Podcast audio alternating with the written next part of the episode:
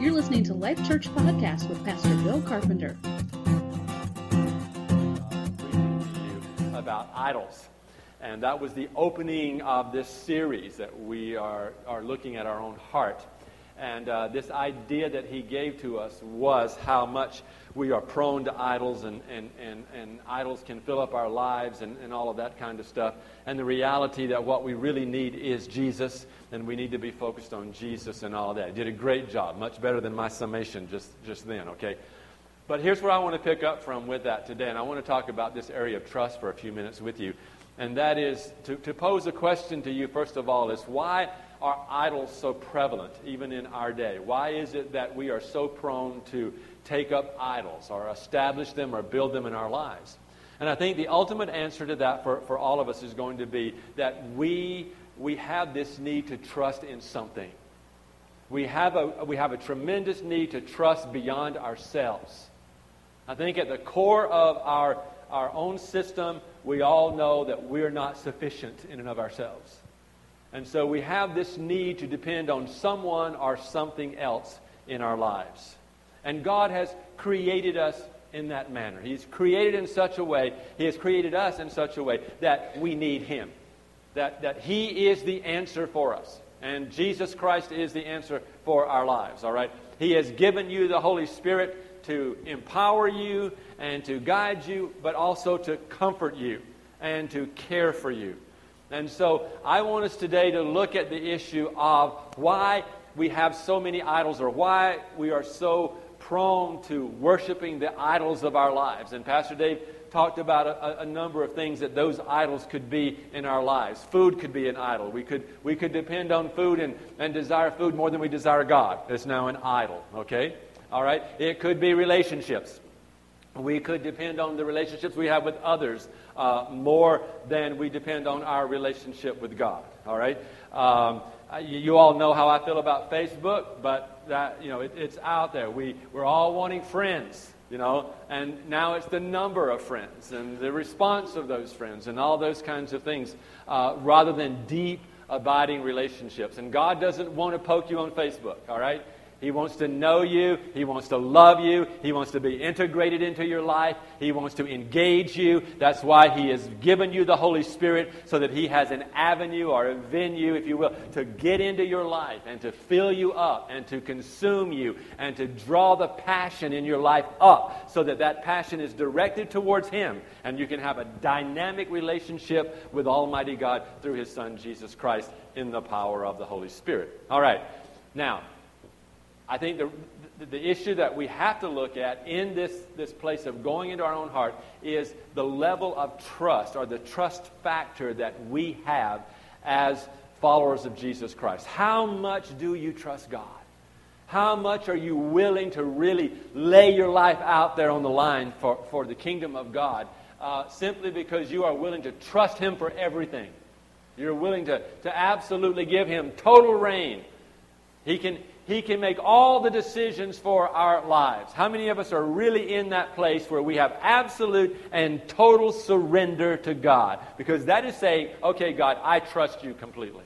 I trust you with everything. How many of us hold back aspects of our lives, our particular decisions in our lives? How many of us have said by our actions, yes, God, you're right, but and then by action we move in a direction contrary to actually trusting God and believing God for His Word.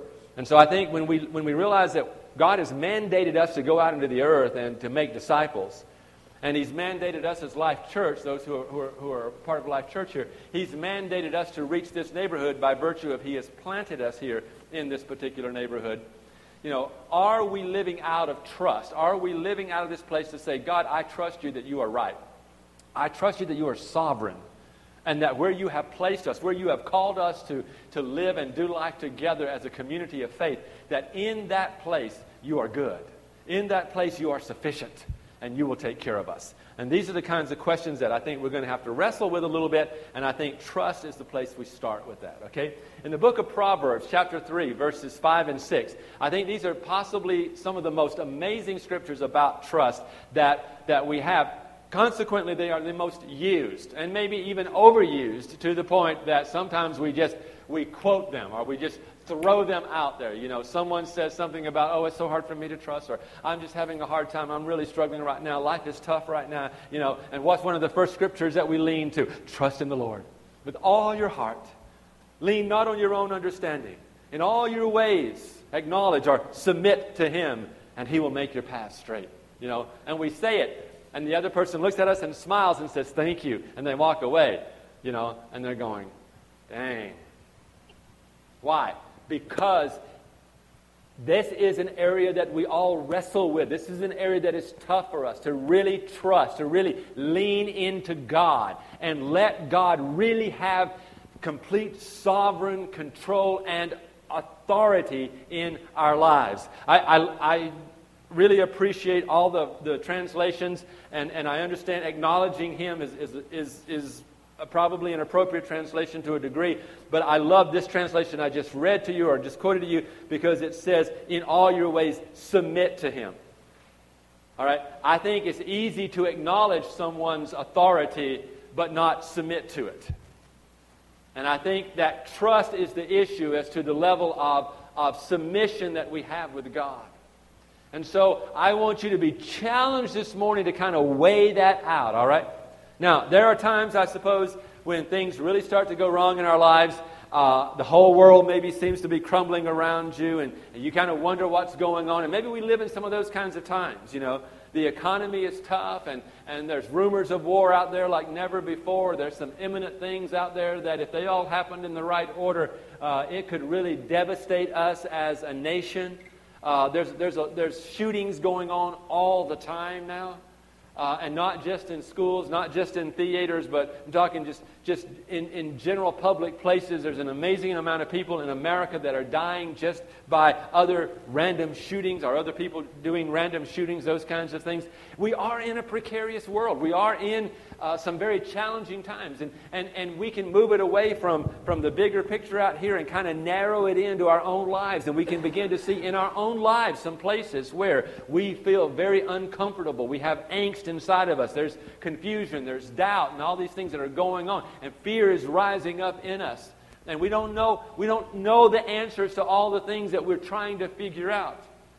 And I, I, dare say that I, I, could go around to each one of you and give you a, a, couple of minutes if, if it was safe for you to disclose. You could disclose some things in your own life. You could disclose some troubling situations in your own life that you're dealing with. And there's a part of us that just says, I got to grin and bear it. And that's how we come to church a lot of times, you know, just grinning and bearing it all right? Not really able to share it, not really able to lay it out there or, or, or find a friend or a brother or a sister that we can really lay our burden on them and they can carry it with us. We don't even know how to do that. And here's the, here's the, the, the greater problem for most of us it isn't an issue of whether or not we could, if possible, bear our, uh, uh, lay our burdens on another, but we are so consumed with our own burdens, we're so consumed with our own issues, we're so consumed with our own struggles that we're not, we're not open to the burdens of others. Most in the body of Christ today have the mentality that I have enough of my own problems. I can't carry anyone else's. And so, this idea of being community, oh, it messes with us. It bothers us. We're not sure if we want to invest in the community, in the, in the body of Christ, because we don't know what it's going to cost us. And a lot of that is because the issues inside of our own heart have become so big and so overwhelming, and we are not letting God have them, and we're not letting God change us, and we're not utilizing the body around us in body ministry so that we're walking in a, in a fully healthy and very functional kind of way. That's probably the way the early apostles were feeling. As you read through the scriptures, you find them in the story of Christ as they move along. And I'm going to take you and open that story up in the book of John here for just a few minutes, and I'm going to begin in chapter 14. Keep in mind the mandate is that in all your ways you acknowledge Him, and He will make your path straight. All right? In all of your ways, you will acknowledge Him or submit to Him, and He will make your path straight. Now, let's open this story of Jesus here for just a few minutes and let, let's look at it. So, we're going to look in the Gospel of John, beginning uh, uh chapter 14, verse 1. And, and I, I want to pick up a story here, okay? Now, the week of this particular story began very good, you know. So they, they had a great first part of the week. It's the glorious triumphal entry of Jesus into, into Jerusalem, all right? The people are waving the palm branches and they're shouting, Hosanna! Blessed is the Lord! Blessed is he who comes in the name of the Lord! Blessed is the King of Israel! All these, I mean, it's good, all right? It's celebratory, it's wonderful, and, and all of these people are thinking, all right, here it is. He is going to rock the earth right now. He is going to turn some things upside down. They are watching, they are waiting for Jesus to do some crazy, amazing things, okay? So, all of a sudden, Jesus is crucified. All right? Jesus is taken. You know, and so it, it's, it, it's going to get bleak, but there's a, a few things that happen, like in this little window right here between this moment of, of this Hosanna and blessed be the name of the Lord and, and the actual death and resurrection of Jesus that, that I want to look at here, all right?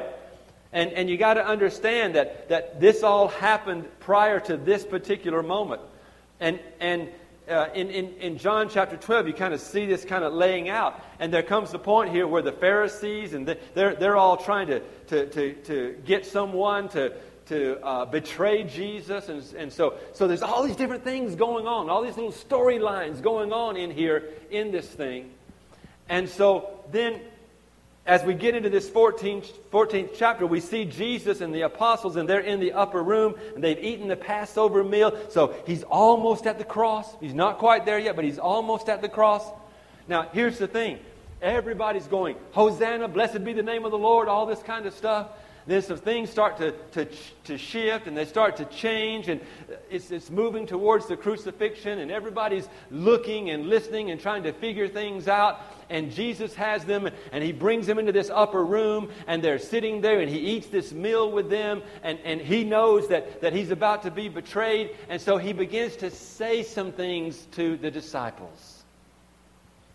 Now, they don't know what's out there. They don't, they don't quite understand. They don't get this thing about the crucifixion. They don't get this thing about the death. And they certainly don't get this idea of the resurrection of Jesus. They still believe somehow He's going to do something wild and he is going to just take over and he's going to become the ruler and he's going to be bigger than the Roman Empire and the world is going to change. It's going to get all better. Everybody's going to be good. It's going to be really great. You go, Jesus.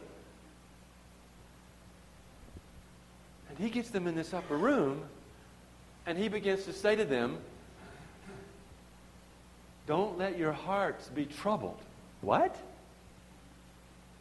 I mean, these are the guys who are saying, it's about to happen. We've been waiting. It's going to be good. This, it, it's going to be great. He says, don't let your heart be troubled. Trust in God. Trust also in me. That's kind of heavy, you know? That's kind of like, huh? I, why are you saying this to us? They're not, they, you know, what, what, what's the reasoning behind this? We wanted to hear something else. I think a lot of people in the body of Christ want to hear something else. We want to hear how good it is. And if we can't hear how good it is, well, then tell us how good it's going to get. I can handle how it is if I know it's going to get better. And they all thought it was going to not only get better, it was going to get great. It was going to be practically perfect, and we're not going to have problems and worries and fears. All that's going to be over with. And so they had this expectation of Jesus, and he says, I don't want your heart to be troubled. You're going to trust in God, and I want you to trust in me. He knew Judas would betray him. He knew that he, listen, Jesus is sitting there talking to them, and he realized that there there are there are meetings going on even as they are, are talking. There are, there's an illegal trial going on. And, and he's being weighed and judged. And he knows what's coming down the pipe. He knew already about the cross. He knew already about the borrowed tomb. He was trying to prepare the apostles. And here's the application that I have for you. And, and, and I, want to, I want to make the application in the form of a question. Do you ever find yourself in the place of needing comfort? Do you ever find yourself in that place where you don't, you don't have the answers to all the questions? You, you, ever find yourself in that place where you're experiencing some kind of trouble, some kind of, of situation, if you will? And Jesus is saying here that there's a solution to what is coming down the pipe in your life. There, there's a solution to what you are going to deal with and what you are going to face in your life. And here's the, here's the problem. Here's the angst that we have as the body of Christ. The Bible says you will have troubles. It doesn't give you an exit out of trouble. It gives you a way to handle the troubles that enter into your life and exit your life. And so I want to challenge you that you begin to prepare your heart in the right way. The Bible says in one particular passage, Hope deferred makes the heart sick. What that means is you, you, get an, you get an expectation, you get a hope within inside of yourself, and you build that up in your heart. And your heart is, is fattened by this hope, by this desire that you have. And it may be a desire for uh, something that's a day away, or a year away, or, or many years away, but, but there's this hope. It's going to happen, it's going to come. And, and the expectation is there. How many of you ever, you, you took a trip but really, the most fun of the trip was the six weeks before when you were planning it. You were getting ready for it. You were hoping. You know, you put great hope in that. And then you take the vacation or the trip or the weekend and you go, hmm, well, it wasn't quite what I thought it was going to be. It's because you had great hope. You built this great hope, this great expectation inside of you for that.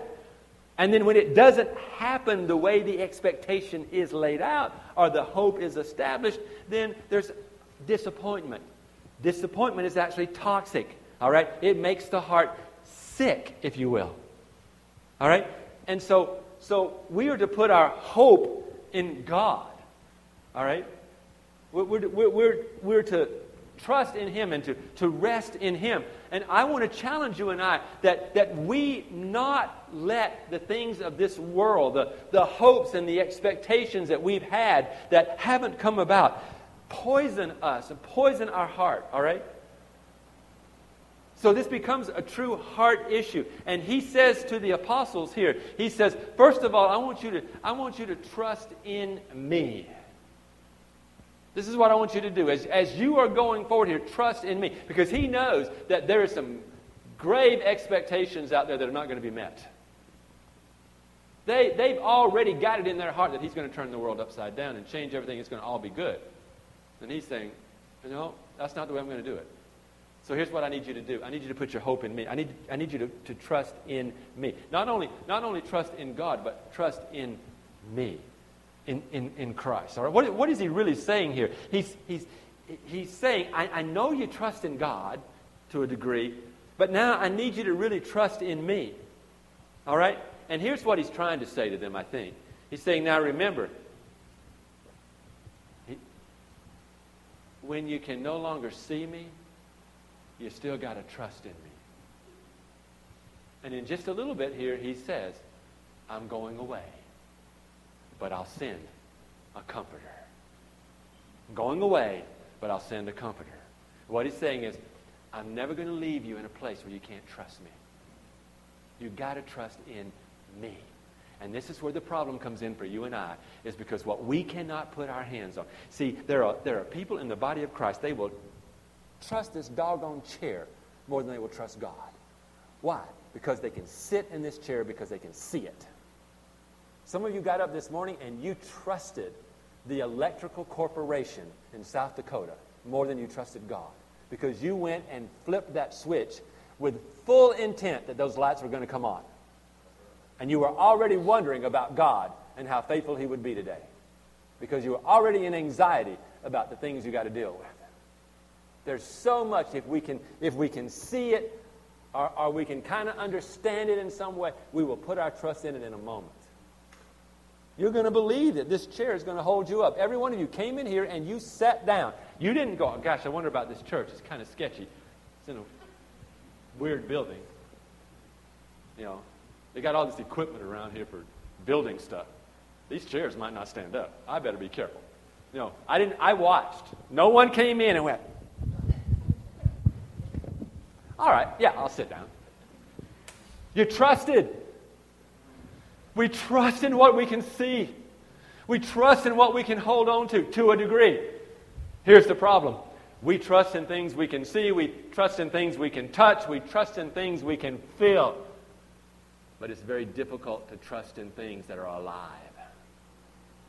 Because we don't trust in God at the level we need to. It's very difficult for us to trust in one another. We don't like to get disappointed. We don't like the heart to get sick. And because the heart has been sick on occasions throughout life, this is what the enemy wants to do. Continually, the enemy is wanting to jump in there and hurt you, and hurt you, and hurt you. And how does he do that? With people that love you and care about you people you depend on, people you look up to, people in authority. And so we get hurt and we get wounded and we get hurt and we get wounded and we get hurt and we get wounded. And eventually it's like, you know what? I don't need anybody. I'm all right. All by myself. I'm okay. And we build a wall. And the heart becomes hard.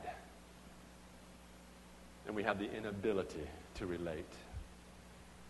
And then our relationship with God is damaged because of that inability.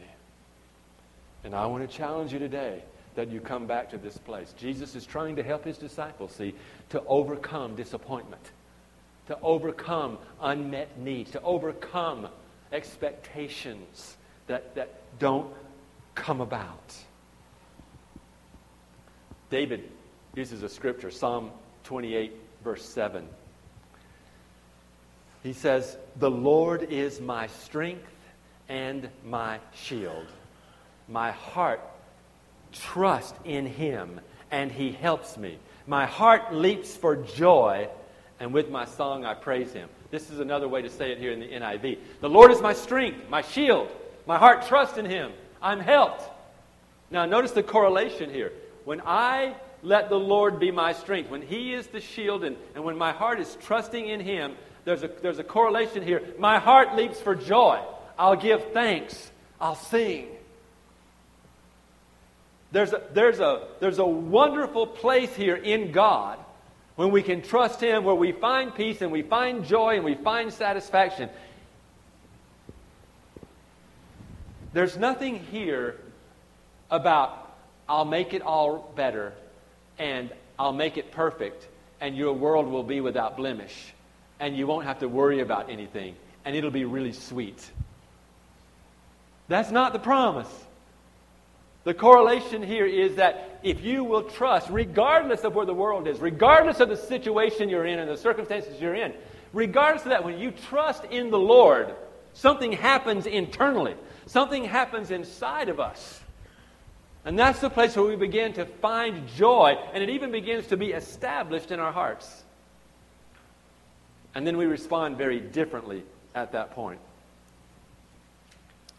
So, trusting in His presence, trusting that He is with us, if you will. All right? The second thing is that He's telling us to trust in His promises. Let's go back to our, our key passage, John chapter 14. All right, let's go to verse 2. In my Father's house are many rooms. If it were not so, I would have told you. I'm going there to prepare a place for you. Verse 3. And if I go and prepare a place for you, I will come back, and I will take you to be with me, that you also may be where I am. Verse 4. You know the way to the place where I am going. Verse 5. Thomas says to him, Lord, we don't know where you're going, so how can we know the way? Verse 6. Jesus answered, I am the way, the truth, and the life. No one comes to the Father except through me. Jesus says, I'm going to go away. I'm going to leave you. What? This wasn't in the plan. This wasn't in the story. This isn't the way it was supposed to be. Those of you who are married, did you ever reach a point early in your marriage where you just went, What? no, this isn't the way I, this is not what I planned. This is not the way I want. This isn't the story I wrote. No, come on. And the enemy would love to get into that kind of place and, and, and wreak havoc. The only real promises in life are God's promises. And what I want to challenge you today is that you live out of His promises. All right? And Jesus is saying to the disciples, I'm going to go away, but I'm going to come and get you. I'm going to, my Father's doing this amazing thing. He's pre- preparing this. In the, in the old King James, it says mansions. That's sweet for songs, but it's not, it's not really the best translation of that particular passage. It really should be rooms, like little rooms. It's under, it's under the old kind of like Hebrew concept. When, when a, a, an elder son goes and gets a wife and he, he marries her, well, they don't run off and start their own lives and build their own house and all that stuff like we do in Sioux Falls. Okay? They move in. Old dad just builds another room on the house. And they move in and they live with the family and they do the work with the family and all that kind of stuff. All right? When, this, when the next son is ready to be married, he goes and he finds his wife. They have a ceremony. He doesn't get to go off. Old dad just builds another room. And that son brings his wife home and they move in and everybody does the work and keeps having babies and doing life and they continue on as a family. Guess what? If there are 12 sons, there's 12 new rooms. They keep working. Jesus says, My Father's continuing to bring you in. Isn't that, that little message is amazing. Jesus is saying to the disciples, Your family, you belong. He's already He's already including them and, and, and, laying out this amazing salvation message to the disciples. My Father is already preparing rooms. I'm going to go to Him. We're, we're going to prepare a place for you. In other words, you're going to be sons like me. And He's going to come and get you and He's going to bring you in. This is the promise of God. You are a part of His family. He's coming again. When he comes, he's going to take you and he's going to bring you in with him and you're going to live with him in eternity. That's this beautiful, amazing message of the gospel. And it's woven into this little passage here, all right? All right? The challenge here is that we live on, on God's timeline and not our own. God is not slow as we understand that. All right? God's own time, but it's not our timeline. And so we can sometimes get out of sync with God and even get disappointed with God because He doesn't come through when and the way we think He should. All right? And I, so I want, want, to challenge you to begin to, to live out of His promises. He is the promised Messiah, and He has declared promises to you and I, all right? But some of those promises, even some of the promises of the, the, the promise of the Messiah, that promise was there for a long time, and then Jesus came. And we have to begin to look at our lives based out of what is God's promise, not out of our timeline for wanting something done. You and I live in the urgency. The tyranny of the ur- urgency is on us, and we live out of that. This is a hard, hard but important lesson sometimes for us to learn when we face difficulties and we're waiting on God and He's not coming through at the particular time that we would like for Him to come through. All right? Let's go to Psalm 145, verse 13, and look at that for a moment. Your kingdom is an everlasting kingdom. Your dominion endures through all generations. What David is trying to say here is that God works on a different plane than you and I do. All right, we're on a temporal plane and we're in a temporal world. We have a world that ends at some point. We have a life that ends at some point. The kingdom of God is everlasting. All right? His dominion just keeps enduring generation after generation after generation. He's going on. Then this is the key. The Lord is faithful to all his promises and loving towards all he has made. If God has promised it, it's going to happen. And the reason it's going to happen is because he loves you. He loves you. It's so hard for us, especially if we came from families where our parents were not loving or not faithful or they made false promises. They didn't come through for us the way that we needed them to as, as, as young children. We depended on them. And, and, and see, we get upset with God because we, we found ourselves in those kinds of situations. Why would you put me in a family like that? I wasn't. Uh, somewhere in all of this, and we're going to talk about it more in another part of the series, is we have to come to grips with the sovereignty of God. And I don't understand why I got the family I got. If they'd have been a library book, I'd have checked them back in quick and got a different book. Couldn't do that. All right? I'm in the story. I'm, I'm a part of it. I can't, I can't check out of the book and then check the book in. I'm in there. All right? And so I want to challenge you and I that we, we move to this place to say, hey, you know what? Even though earthly family, earth, you know, individuals in, our, in my life hadn't come through with promises, and maybe I got hurt out of some of that, that is not God. And so somewhere here I've got to shift, and I've got to let God heal me, and I've got to trust God in this place that He is still a good God. Even though some tough stuff's happened to me, I got to believe that God is still a good God. And so I've got to believe that He is trustworthy. All right? And uh, this, this translation says faithful. He's faithful. He's trustworthy. The Bible says God is not a man that He could lie. There's two things there. God is not human. He's not going to lie. He is faithful. The reality is, man is human. He is going to lie. He is going to be unfaithful. We, we can't put our stock in flesh and blood. We've got, please don't ever do that to the pastors of Life Church. Okay? we are so human. It's scary. All right? We love you. We want to be faithful to you. We want to, we want to care about you and, and, and bless you. Uh, but don't put your stock in us. Put your stock in God. We will always try to take you to God, to Christ. All right? We got we got to wrap this up here, but I want to cover a couple more things here this morning.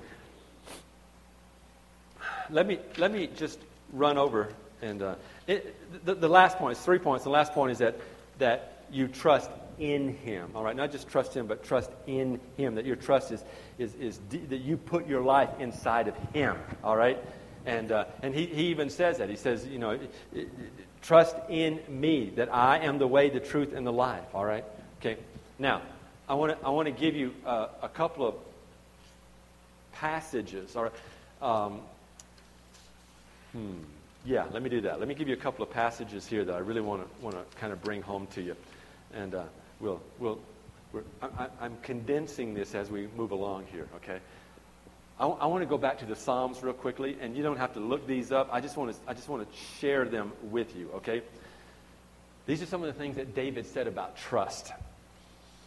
In Psalm 22, verse 9, he says, Yet you brought me out of the womb. You made me trust you even at my mother's breast. This is where you have to reconcile some things with the sovereignty of God here. God made you the way you are. And not only that, God made you to trust. He did that by bringing you into this world as an infant. In other words, you couldn't take care of yourself. He formed you and brought you in. He ushered you into the world in such a manner that you could not trust in yourself.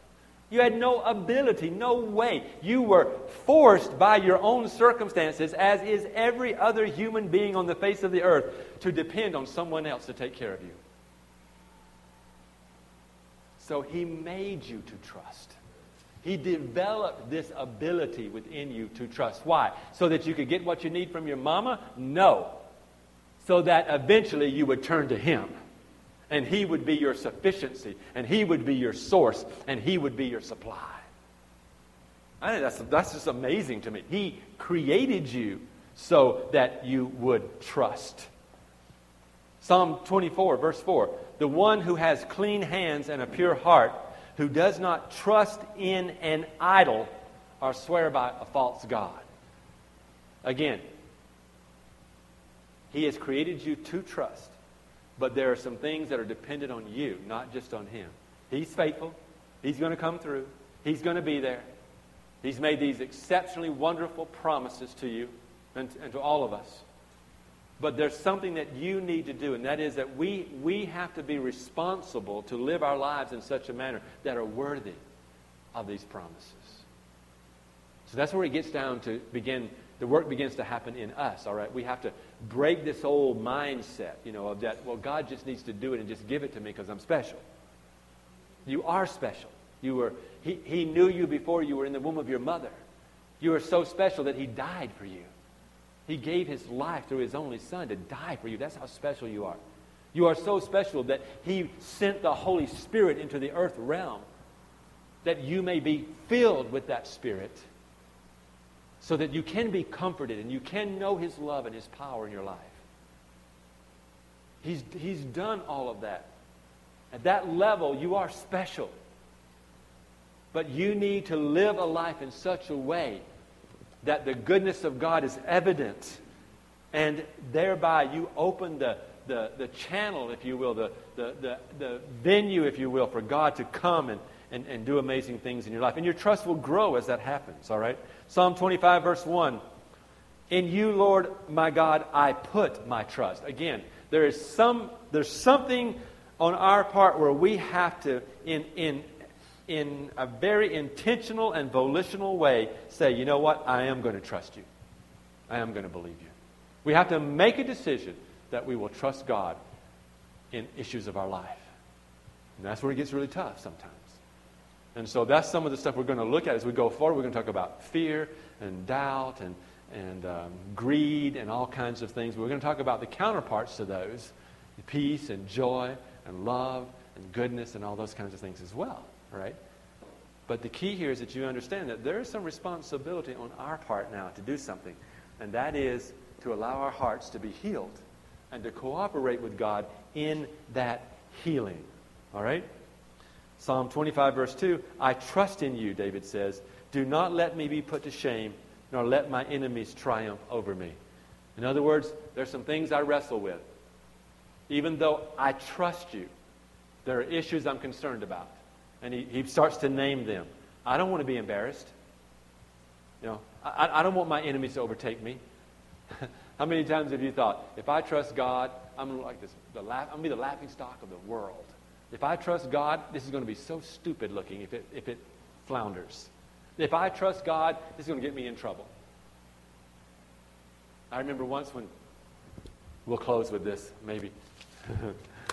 I don't want to keep you too long, but I remember when, when, when, my wife and I first came here and we first started the church, you know, we moved all of our, our stuff here, and um, we were in a little townhouse, and for whatever reason, uh, we didn't understand it. We went away for a, a, Christmas holiday, and we came back to our townhouse, and there was an eviction notice on, on our townhouse. Do you remember that, Mrs. Olson? Uh, way, way, way, way back. And uh, there was a couple in the church, and the, the owners of the, of the townhouses decided to sell them to someone else. And that person wanted to turn them into condominiums and sell them, not rent them. And so he had everybody uh, move. And so we had been told we have a 30 day uh, you know, window of time to get out. And we had gone back to Georgia to see my family for the holidays and spent the holidays there. So now we only have, you know, a few days left of this eviction notice time. And um, uh, a couple in our, in our church at the time, she was the keyboardist for us, and they said, "Hey, we live over on this part of town, and we've got a, a nice home that God's given us, and we, the whole lower level is is all furnished and fixed up, and you just move in there." And uh, we had nowhere else to go, so we did that. We just moved over there. We put all of our stuff in a in a storage unit, uh, and then we moved in, and um, it was really wonderful. And uh, but people in the church, you know, there was a, a, a, single mom and her daughter in the church, and they they got an apartment and they needed a sofa. Well, we had a sofa, so we gave them our sofa. Um, you know, uh, someone needed a washer and a dryer. We had a washer and a dryer. We gave them our washer and dryer. You know, we just, you know, finally one day my wife came and said, okay, let's just mark the things I really want to keep, okay, so that you don't give those away. You know, and so we went through the, the storage unit and she marked the things that were precious to her, and, and, and we, we kept all of those things, you know. And, uh, and so we're, we're good with this, all right? We're, we're giving things away and we're helping people. And, and, and we, we, maybe we sort of didn't take any thought for tomorrow. I don't know. I don't know how we did that. I don't think we were being irresponsible in any way at all. Okay? None at all. And we, we gave things away. But my wife went to a, a little breakfast with some of her friends, professional friends, and she was telling them that, that Bill gave the, this away and that away. And, and uh, we're living here now. And, and they, they said, well, what all has he given away? And so she sort of went down the list of things. He gave this to this single mom and her daughter. He gave this to, to this, this fella. And, that, you know, this, this family got this. And these people were having babies. And so they got all this stuff. And, and these women, they, they took her by the hands and they said, you need to do something. He's going to give away everything you have. You guys are going to have nothing. It didn't make sense. It wasn't logical. If, if, if you keep letting him do this, this, this hearing from God thing, he's going, to, he's going to shipwreck your family. And you're going to have nothing. And all of a sudden she comes home and goes, What are you doing? And I said, We're being generous. She goes, I know. Long story short, we gave away a lot of stuff. One day we bought a house.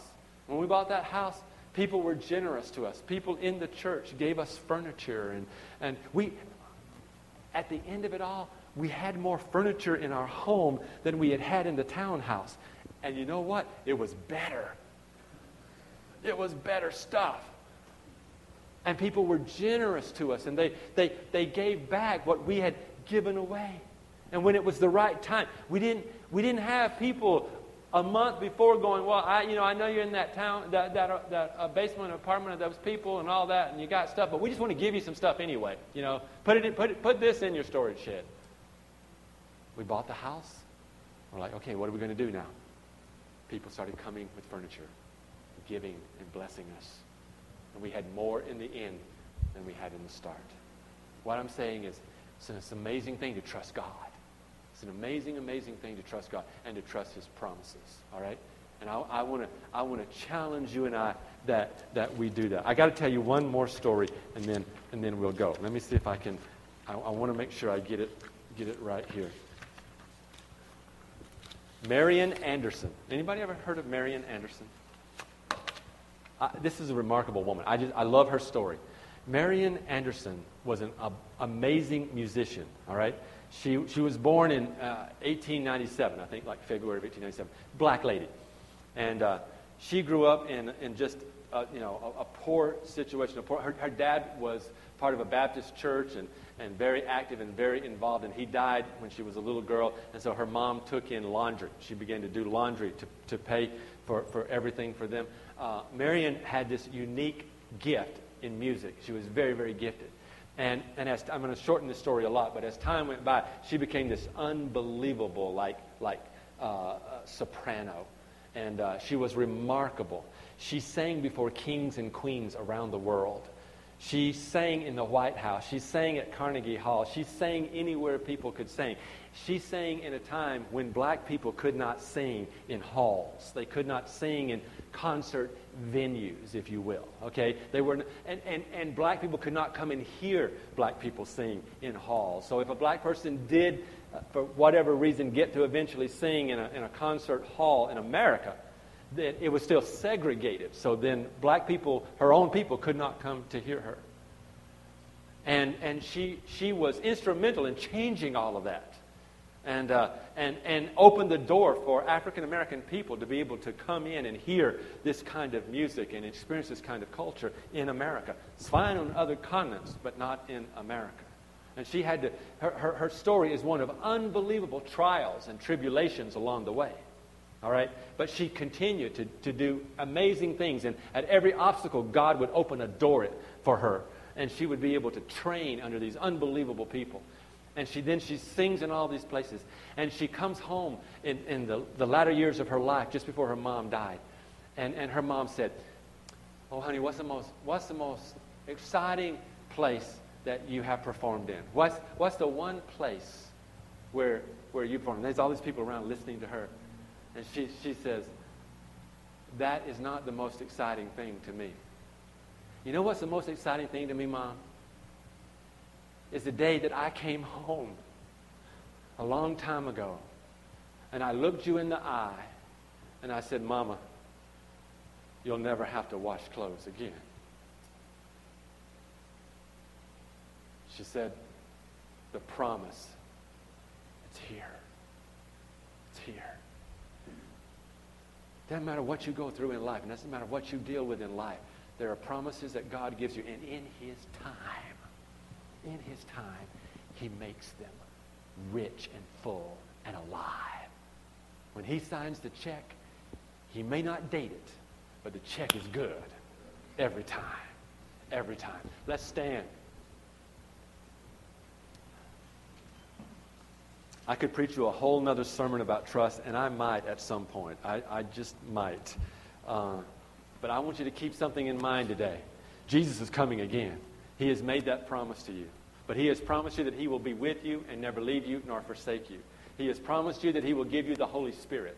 He has promised you that he will not give you anything that you cannot handle or bear up under. He has promised you everything that you need for life and godliness. He has promised you that he will be faithful to the end of the ages. He has made all of these promises to you so that you may be able to trust him and that is the beginning point, is trusting in God. And when we trust in God, we will be able then to allow Him to heal us, heal our hearts.